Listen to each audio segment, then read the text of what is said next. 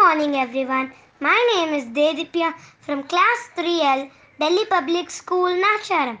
At the outset, wishing everyone a happy World First Aid Day, which is celebrated globally on second Saturday of September every year. And this year the theme is First Aid in the Digital World. This day it's an opportunity to recognize the critical role that first aid plays in emergencies and to promote the importance of having basic first aid skills.